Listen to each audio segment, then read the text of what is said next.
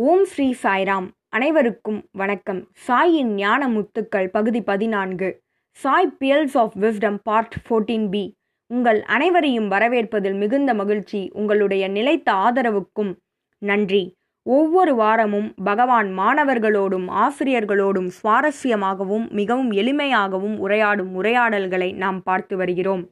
அந்த வகையில் ஜூன் மாதம் இரண்டாயிரத்தி ஒன்றாம் ஆண்டு நடந்த நிகழ்வுகளை இனி பார்க்கலாம். சென்ற வாரத்தில் சுவாமி ராமாயணத்தில் பல உதாரணங்களை எடுத்து அவர்களிடையே சகோதரத்துவம் எவ்வாறு இருந்தது என்பதனை எடுத்துரைத்தார். மேலும் அதனுடைய தொடர்ச்சியினை இன்று பார்க்கலாம். நான்கு குழந்தைகளும் பிறந்துவிட்டன. நான்கு குழந்தைகளும் தனித்தனியாக தொட்டிலில் இடப்பட்டனர். அதில் லக்ஷ்மணர் அழுது கொண்டே இருந்தார். அதன் காரணம் யாராலும் அறிந்து கொள்ள முடியவில்லை. குலகுரு வசிஷ்டர் அங்கு வந்தார். லக்ஷ்மணரை ராமரின் அருகில் வைக்க சொன்னார். அதேபோல் பரதனை சத்ருகனின் அருகில் வைக்கச் சொன்னார். அப்பொழுது அவர்கள் அழுகையினை நிறுத்தினர். இதுவே அவர்களுடைய சகோதரத்துவம் என்று பகவான் மாணவர்களிடையே எடுத்து கூறினார். புரொஃபசர் அனில்குமார் அவர்கள் சுவாமியிடம் சுவாமி இதுவரை ராமாயணத்தில் நான்கு சகோதரர்களிடையே இருந்த ஒற்றுமை பற்றியும் மூன்று ராணிகளிடையே இருந்த ஒற்றுமை பற்றியும் எடுத்துரைத்தீர்கள் சுவாமி. இதில் எனக்கு ஒரு சந்தேகம். ராமாயணத்தில் வாலியும் சுக்ரீவனும் கூட சகோதரர்கள்தான். ஆனால் அவர்கள் எதிரிகளாக இருந்தனர் சுவாமி. அதற்கான காரணம் என்ன? என்று கேட்டார்.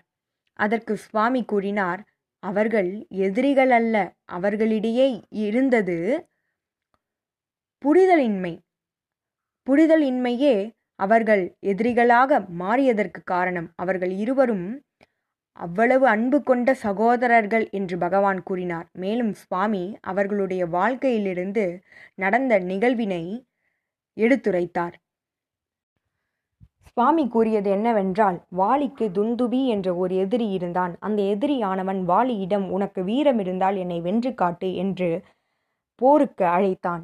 அதனால் வாலியானவர் சுக்ரீவனிடம் சுக்ரீவா நான் வரும் வரை இந்த நாட்டை நீயே ஆள வேண்டும் என்று கூறிவிட்டு துந்துபியை பின்தொடர்ந்து சென்றார். ஆனால் சுக்ரீவனோ தன் அண்ணனுக்கு ஏதேனும் ஆபத்து நேர்ந்திடுமோ என்ற பயத்தில் வாலியை பின்தொடர்ந்தான். வாலி ஓர் குகைக்குள் நுழைந்தான். அங்கே துந்துபியும் இருந்தான். தன்னை பின்தொடர்ந்து வந்த சுக்ரீவனை கண்டறிந்து வாலி சுக்ரீவனை வாசலிலே நிற்கச் சொன்னார். மேலும் அதற்கான காரணத்தையும் கூறினான். துந்துபியுடன் தான் போரிட்டு இறந்துவிட்டால் நீயே அரசாள வேண்டும் என்று கூறிவிட்டு அவனை வாசலிலே நிற்க வைத்துவிட்டு உள் சென்றார் வாலி. இருவருக்கும் போர் நிகழ்ந்தது. அதில் வாலி வெற்றி பெற்றார். துந்துபியின் உடலிலிருந்து இரத்தமானது பெருக்கெடுத்தது. அந்த குகை முழுவதும் இரத்தத்தால் நிரம்பியிருந்தது. இதனை கண்ட சுக்ரீவன் தவறாக எண்ணிக்கொண்டது என்னவென்றால் தன்னுடைய அண்ணனாகிய வாலியே இறந்துவிட்டான் என்று புரிந்து கொண்டார் அதனால் அங்கிருந்த ஓர் பெரிய பாறையை எடுத்து அந்த குகையினை மூடிவிட்டு தன்னுடைய நாட்டிற்கு திரும்பினார் சுக்ரீவர். வாலி வெளிவர முயற்சி செய்தபோது அந்த குகையின் வாசலானது பெரிய பாறையால் மூடப்பட்டதைக் கண்டு ஆச்சரியமுற்றார். அதனை எட்டி உதைத்துவிட்டு தன்னுடைய நாட்டிற்கு வந்தார்.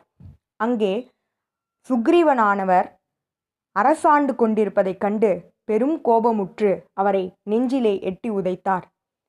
இதுவே இவர்களுடைய சண்டைக்கான காரணம். இந்த விஷயத்திலிருந்தே இவர்களிடம் வெறுப்பானது வளர்ந்தது. அதுவரை இவர்கள் இருவருமே அன்பிற்குரிய சகோதரர்களாக வாழ்ந்து காட்டியவர்கள். ஆனால் இந்த புரிதலின்மையால் சுக்ரீவர் எவ்வளவோ விளக்கி கூறியும் வாலி அதனை புரிந்து கொள்ளவில்லை. இந்த புரிதலின்மையினால் ஏற்பட்டதே இந்த வெறுப்பு என்று பகவான் அங்கு விளக்கி கூறினார்.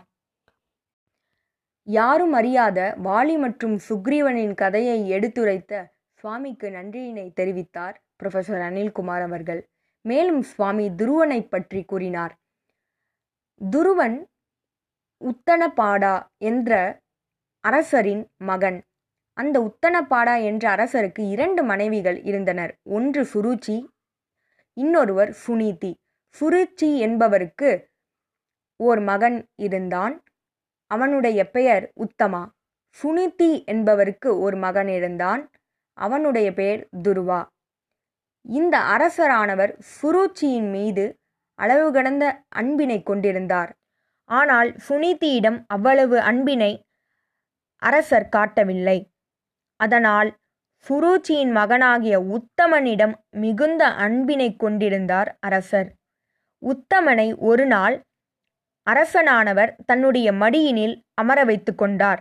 இதனை கண்ட துருவனும் அரசரின் மடியில் சென்று அமர்ந்தான். ஆனால் சுரூச்சி துருவனை கீழே இறங்குமாறு கூறிவிட்டாள். இதனால் மனவேதனை அடைந்த துருவன் தன் தாயிடம் சென்று தன்னுடைய வேதனையை கூறினான். மேலும் தன்னுடைய தந்தையின் மடியினில் அமர வேண்டும் என்ற வரத்தினை பெற காட்டிற்கு தவம் செய்ய சென்றுவிட்டான். வழியில் நாரதரை கண்டான் துருவன். நாரதரும் துருவனின் கதையினை கேட்டுவிட்டு அவனுக்கு தவம் செய்ய ஓர் மந்திரத்தை எடுத்துரைத்தார். பிறகு துருவன் அயராது தவத்தினை புரிந்தான்.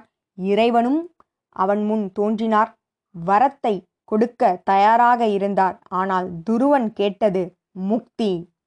இறைவன் கூறினார் இந்த வயதில் உனக்கு இது தேவையில்லை. ஆனால் நீ நிச்சயம் இறந்த பிறகு உனக்கு முக்தி கிடைக்கும் என்ற உறுதியினை கொடுத்துவிட்டார். மேலும் அவன் நட்சத்திரமாக வானத்தில் மிளிருவான் என்றும் கூறிவிட்டார்.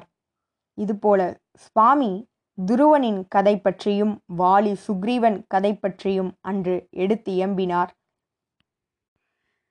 இது போன்ற பல உரையாடல்களோடு உங்களை அடுத்த வாரம் சந்திக்கிறேன். ஜெய் சாய்ராம்.